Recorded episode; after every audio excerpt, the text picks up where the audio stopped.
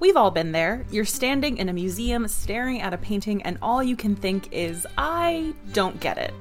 To me, knowing the story behind an artwork is a huge part of knowing how to look at it. I'm Amanda, the host of the Art of History podcast, where we view history through the lens of some really great works of art. Each episode, we dive deep into the bigger picture behind some familiar and maybe not so familiar pieces. Check out Art of History now wherever you get your podcasts. Soundsington. Soundsington Media. Hey, Brian. Hey, Meredith. Question for you. Let's say you've got a camera and you're in space. What would you take a picture of? Hmm, let's see. I would take a picture of Earth. Okay. What about you? What would you take a picture of? Well, I would hope that you're with me because I'm scared to go to space, so I hope that we go together. And I would take a picture of you in space. Ah, my space face. Hey, did you know that NASA's James Webb Space Telescope is scheduled to launch in October to look for the unobserved formation of the first galaxies? Yeah, and did you know that Webb might give us a closer glimpse at the beginning of time? I'm Meredith Stepien. and I'm Brian Holden, and this is Reach, a space podcast for kids.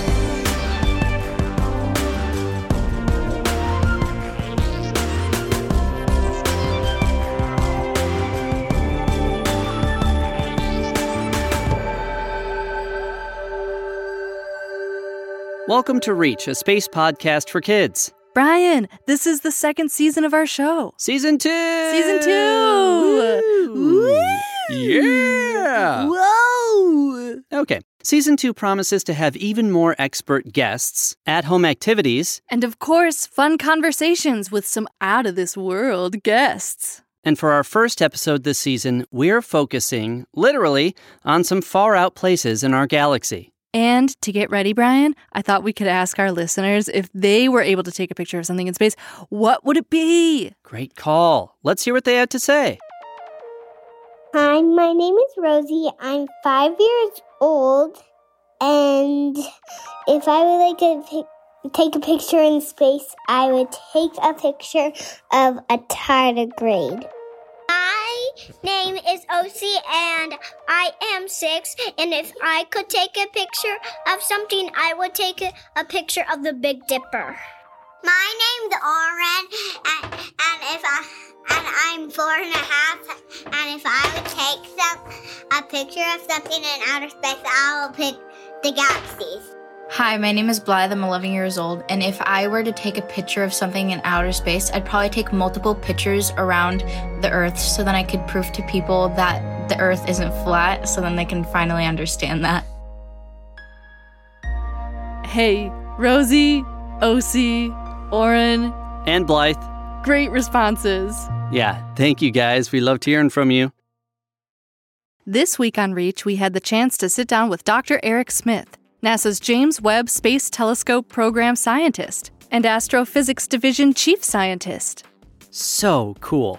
We learned all about mirrors, spectrographs, and hexagons relating to a space telescope that's more than an incredible science instrument. It's a spacecraft. Dr. Eric Smith, welcome to Reach. It is an honor to have you on our podcast here. For our listeners, could you tell us a little bit about who you are and what you do? Sure, uh, I'd be happy to. So, uh, I'm an astronomer.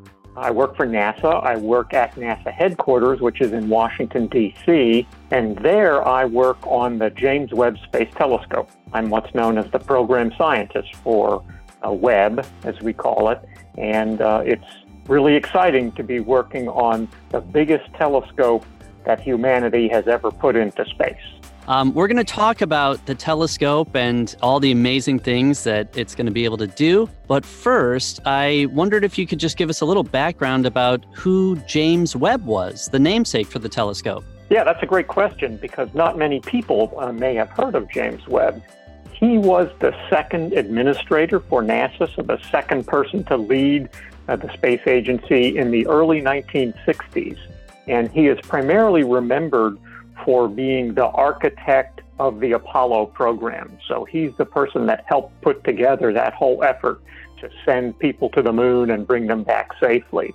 What most people don't know about uh, James Webb, the man, is that he insisted NASA have scientists as part of the staff. You know, why did he do that? Well, he knew that if he had to do this job of sending people to the moon and bringing them back, he'd have to have the best scientists and engineers uh, he could get his hands on. And that meant they had to be able to do some of their science and engineering research. And so the whole reason there's any science at all uh, at NASA is because of James Webb. And so that's why it's fitting that its biggest space telescope is named after him.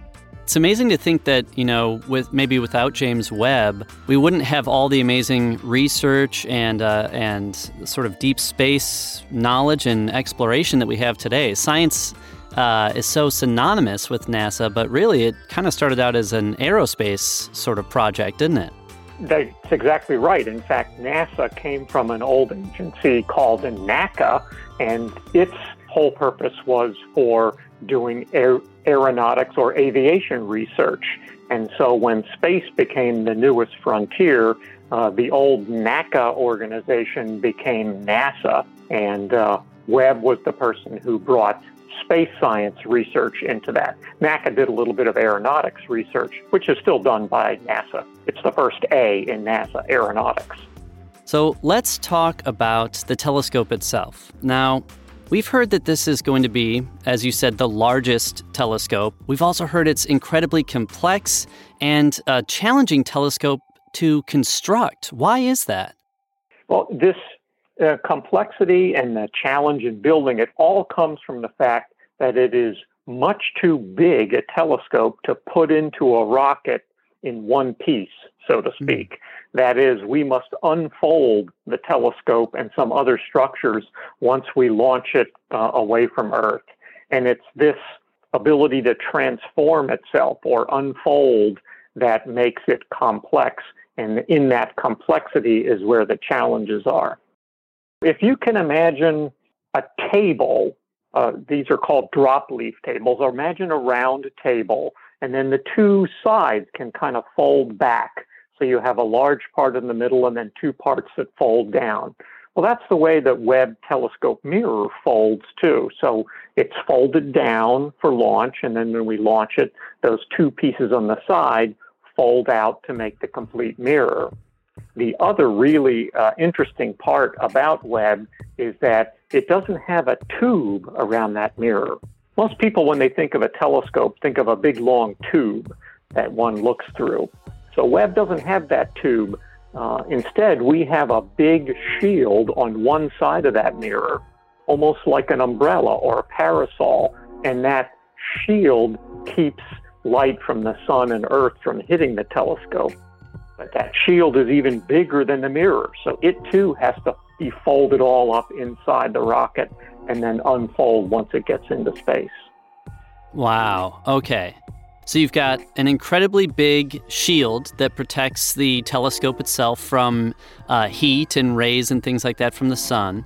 You've got a super big mirror that, or if I'm correct, it that's what's collecting the light that the telescope uses to do all of its science, basically. What other cool instruments are aboard the Webb?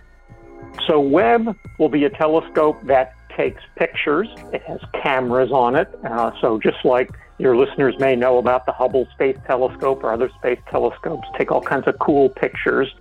Webb will take those same really sharp pictures, but it also has instruments called spectrographs that split up the light that's collected by this large mirror into much smaller wavelengths. And so individual pieces of light that scientists will use to tell what kind of elements or molecules are emitting that light.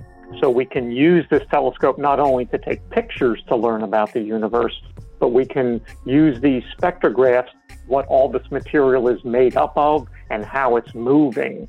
And so we can learn about the physics and the science behind the amazing pictures.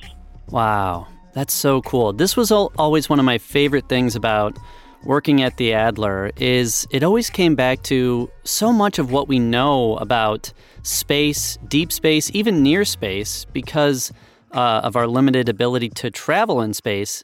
All of our knowledge is based on light in the collection of light. So it sounds like this is an incredibly important project for uh, the furthering of our knowledge about space.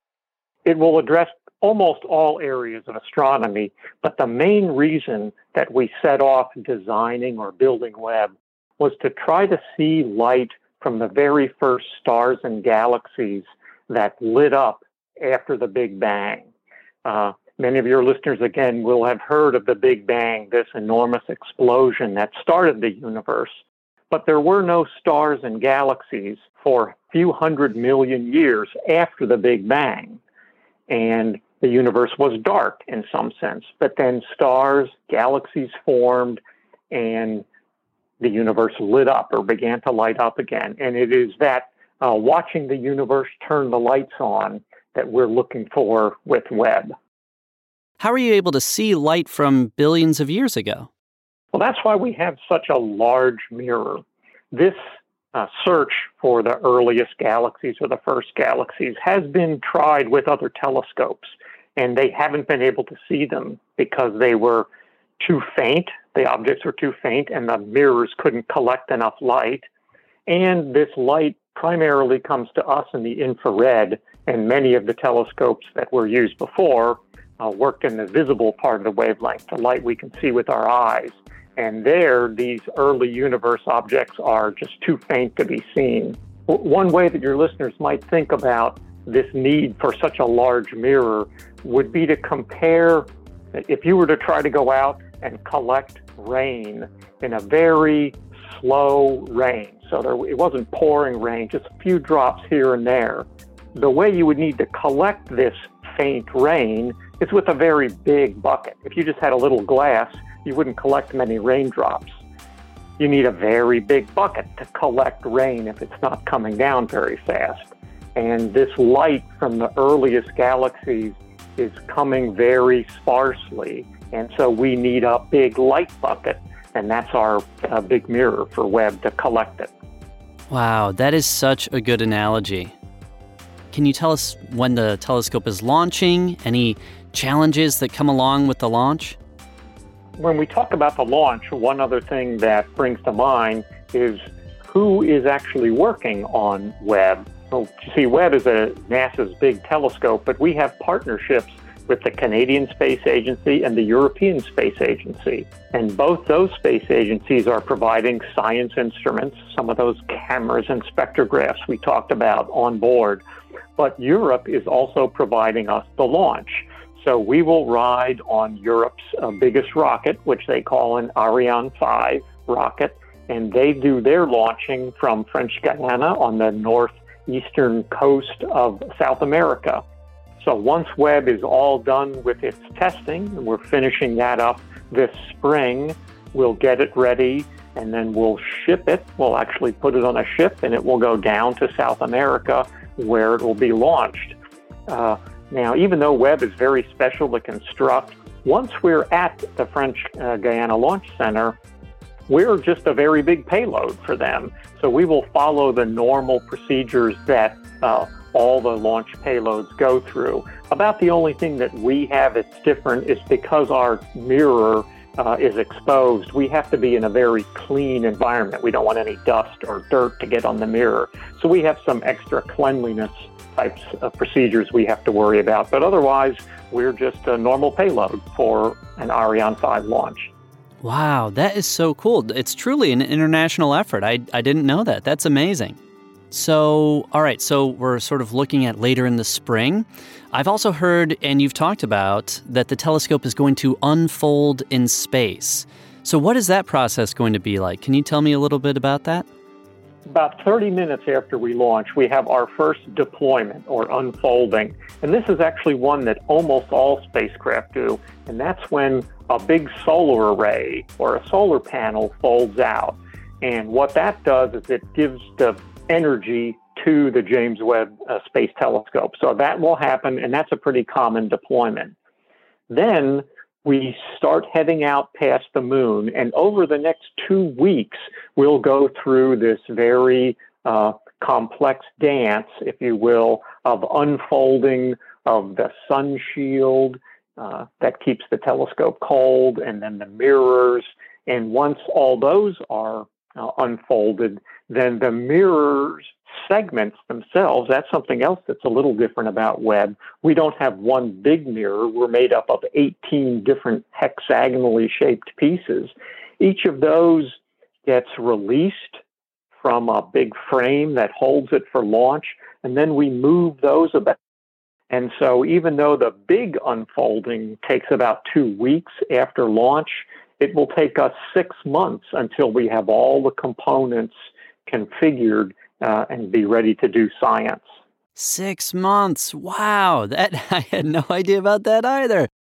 Even once it gets up into space, it's not instant gratification. It's going to take a while before you're you're ready to start uh, collecting some of that data and stuff that you've been waiting to to get, huh? Yeah, and uh, it's a little bit of a challenge for the space agencies involved because normally you launch something and it's pretty exciting, a lot of fire and smoke as the rocket goes up. And then mm-hmm. people think, oh, you know, next week I'll see a picture. Well, for us, it'll take another half year till we're ready to release those amazing pictures and spectra of uh, the distant universe and perhaps some even some exoplanets nearby. Oh my gosh, exoplanets too. Is that on the docket for James Webb or is it going to be looking for exoplanets? When we started building James Webb many years ago, uh, we didn't know about that many exoplanets in the universe. Uh, now, of course, we know of thousands of them. And people, scientists are, are already planning to use Webb to study the atmospheres of these exoplanets. So they will use these spectrographs that we talked about to try to find out what are those atmospheres made of. Is there water in the atmosphere? Is there carbon dioxide? So they'll be looking for those uh, atmospheres that might be habitable. Uh, and that would be very exciting, I think, someday to go out and look at the night sky and know that, oh, you know, just a little bit to the right of that star over there uh, is a distant star. Maybe we can't see it with the naked eye, but it has a planet that has an atmosphere just like Earth. That would be very cool. Wow, that would be so cool. And, you know, I'm so glad that you mentioned um, the shape of the mirror. You said it's made up of 18 hex, uh, hexagonal shapes. Is that right? That's right. I want our listeners to imagine this because we keep saying, you know, the mirror of the telescope and stuff like that. But look at pictures of the James Webb Space Telescope. It looks like a giant golden honeycomb. It's so cool looking. Yeah, that uh, that hexagonal shape for each of the segments turns out that's a very efficient way to uh, segment or cut up a mirror and then uh, put it back together again. It's a mathematically very efficient way to do it. But as you pointed out, it looks like a honeycomb. And I think one of the unique aspects of Webb is not only is it a powerful science instrument, it's a beautiful spacecraft with this big gold a honeycomb mirror and this big silvery pink sun shield. And that beauty captures a different kind of audience sometimes. Uh, hmm. scientists or people who like science, they're always interested in it. But now it's this beautiful thing, too, and that uh, excites some people.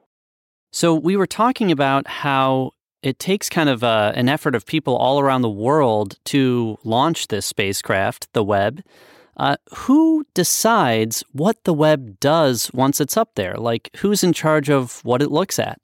Well, uh, Brian, the way this works is we have a, a call goes out once a year for ideas, and it goes out worldwide where we ask people, what would you do with the James Webb Space Telescope? And so people send in their ideas. They're pretty detailed uh, proposals, we call them, for how they would use these cameras and spectrographs to look and study objects. And then all these ideas get reviewed by uh, other scientists, and they pick the best ones. So uh, through this process we call peer review, the most exciting ideas are picked every year. And so each year we're always looking at the newest and most exciting things to do with Webb. That's amazing. So every year, the whole world has a chance to get to use this uh, this amazing new piece of technology. That's right. And some of your older listeners now may even if they go into astronomy may someday be part of the groups or people who put in these proposals. So uh, this may be their telescope too. What are you most passionate about when you think about exploring space? When uh, I was uh, young and growing up, in uh, that was the time that the Apollo missions were just starting out, and uh, people were going to the moon, and so it was in the news all the time, and uh, Star Trek was on television, and so my uh, imagination was captured uh, as a young boy about space and thinking about going into space. And that led me to studying uh, astronomy and physics and just learning about space. When I then went to school to, to become an astronomer, my fascination was with galaxies that run into each other and collide and what that does to the shapes of the galaxies and if it turns on the activity that uh, in the centers of these galaxies where there are black holes. And so that's what I became really interested in. And it's that fascination with very deep objects in space that gets me excited when I think about stuff that Webb is going to be doing. That is awesome. Well, we're so grateful to you for your time, Dr. Smith. Uh, before we go, what advice would you have for any of our young listeners dreaming about a career in astronomy? I would say if you have the opportunity, make sure at some point in your young lives you get out to a place where the sky is really dark. For some people, this will be easy because you live far away from a city and you can uh, get out and see the night sky. Uh, if you're near a city, uh, it's a little bit more challenging, but I encourage you to get someplace to really see the sky uh, as people saw it before city lights. It's it'll it's mind blowing experience for one. Uh, and then the other thing I would say is nature, astronomy speaks in mathematics. It's the language of the universe. And so as you are thinking about your career in astronomy, uh, think about math too. Uh, maybe those two don't go naturally hand in hand, but you will find there actually is incredible beauty in the universe when you can think about it in terms of the math that goes in with the physics. Well said. Very well said. Thank you so much for your time, Dr. Smith. Thank you. You guys are you're doing the work of priming the pump for our uh, audiences that will become future users of Webb and its successors. So, thanks for all that you guys are doing.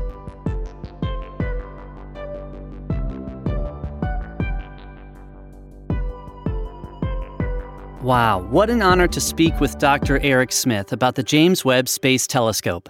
I can't wait to see some of the new images from the far reaches of the galaxy. Maybe even a look inside dust clouds where stars and planetary systems are forming today. And speaking of far out communications, we were lucky to have a super far out conversation with Pluto, one of our interstellar neighbors, in this week's edition of Did You Know? Hey, thanks so much for having me, Brian. Thanks, Meredith. So, did you know that I was discovered by those of you on Earth in 1930 by the Lowell Observatory, and I was named by Venetia Burney, an 11 year old girl from Oxford, England. Cool, huh? Whoa, cool. Did you also know that a year on Pluto is 248 Earth years? Whoa! And a day on Pluto lasts 153 hours, or about six Earth days.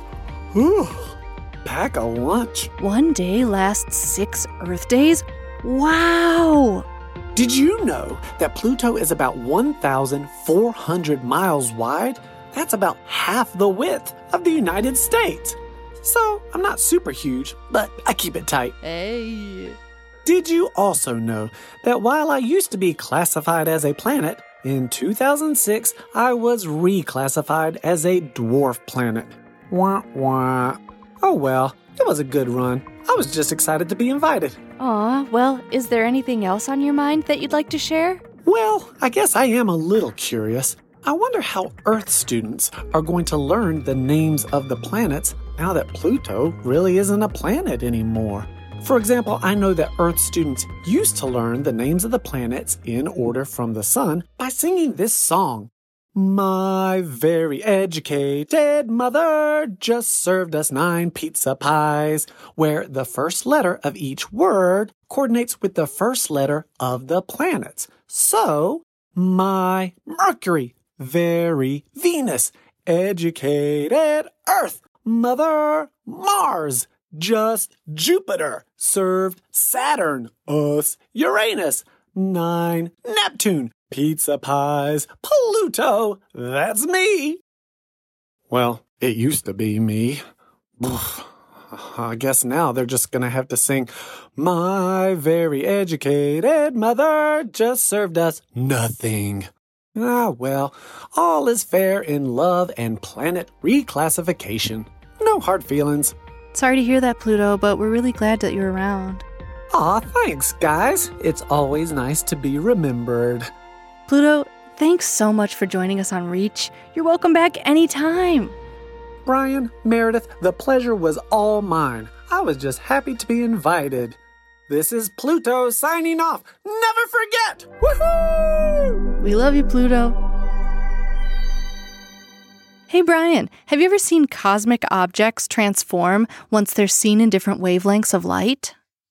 I haven't. It's super cool. Sometimes when we can't see certain things with our regular eyeballs, we can use machines and tools to help us see things in different wavelengths of light. So sometimes when we're looking in space and we see something that looks to us like a cloud of dust, sometimes we can use a machine to help see all the little things inside of it, like new stars. Whoa, that's awesome. Hey, Meredith, have you ever taken the Hubble Trivia Challenge? No. Here's a trivia question for you How big is the Hubble Space Telescope? Is it the size of a school bus, a house, a fridge, or a car? I'll give you five seconds on our interstellar clock. What? Five seconds? Where'd you get the interstellar clock from? I've never seen that Four before. seconds Wait, have gone uh, by. what? Time's up! Okay. Um, I'm gonna guess a car, but A- small, a small car. A small car, okay. Well, Was I right? you'll have to visit the link in the show notes to find out. Oh, come on, Brian! Ha ha. All right, fine. It's the size of a school bus. Oh, that's bigger than I thought. it is. Now, if you're listening and you would like to learn more about telescopes in space, check out our show notes for a link to Hubble Inspires. and for a link to a super cool online art exhibit inspired by the James Webb Space Telescope. Sound effects not included. You know, Brian, it's amazing to think about what's out there in space, all that we're able to see, and all that we're not able to see. Totally. I wonder what we'll learn from the James Webb Space Telescope. Um, I'll bet we'll learn that out there there is a planet that's shaped just like a bunny. Okay, I mean, that would definitely be a unique planet shape. I'm excited to learn if there's life on other planets, you know, and that's one thing the James Webb can do. Like, so maybe there's a planet that has bunnies on it. And it's pretty cool that we can suggest what the James Webb Space Telescope should look for. I know. We'd love to hear your ideas about what you'd look for in space. Just send us an idea or photo on social media and be sure to tag at Reach the Podcast. Thanks for joining us for Reach, a space podcast for kids. We're your hosts, Meredith Stepien. and Brian Holden. This episode of Reach was written by Sandy Marshall with Nate DuFort, Meredith Stepien, and Brian Holden. Reach is produced by Nate DuFort and Sandy Marshall, who's a solar system ambassador for NASA's Jet Propulsion Laboratory, and edited by Nate DuFort. Our theme song and additional music was composed by Jesse Case. And our logo was created by Steven Lyons. It was a real honor to speak with Dr. Eric Smith, NASA's James Webb Space Telescope Program Scientist, who also serves as the Astrophysics Division Chief Scientist. Thanks for joining us, Dr. Smith. We'd also like to offer thanks to Natasha Pinol, Communications Chief for the James Webb Space Telescope Program, and to Kay Ferrari at NASA's Jet Propulsion Laboratory. Pluto was voiced by the incredible Jack McBrayer, who you may know as Fix It Felix in the films Wreck It Ralph, the sequel, Ralph Breaks the Internet, as well as the title character in Disney's Wander Over Yonder, and of course from playing Kenneth Parcell on NBC's 30 Rock. And a big thanks to our Reach Learning community for their help today. Yes, and thank you to Rosie, Osi, Oren, and Blythe. Do you have a question about space that's been on your mind? Let us know. Our bi weekly segment, entitled Reaching Out, is our chance to answer your questions. Tune into Reaching Out next week to find out how you can be featured in an upcoming episode. Hey Brian, did you know that the universe has the same temperature everywhere? That's right, it's negative 2.725 degrees Celsius above absolute zero. Ooh, chilly. Yeah, bring a jacket. If you're enjoying Reach, be sure to tell your friends and leave us a rating and review in your podcast player of choice. Or share an episode on social media. And if you'd like to find us online, visit at Reach the Podcast on Twitter and Instagram or on our website at www.reachthepodcast.com. Reach is a production of Soundsington Media, committed to making quality programming for young audiences and the young at heart. For more information on our shows and the people behind them, go to soundsingtonmedia.com.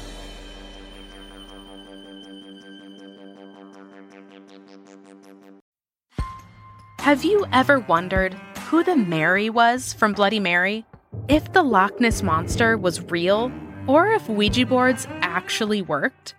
On each episode of the family friendly Unspookable, we look at the histories and mysteries behind your favorite scary stories, myths, and urban legends to get the real stories behind the scares. Want to solve your next mystery? Find and follow Unspookable now wherever you get your podcasts.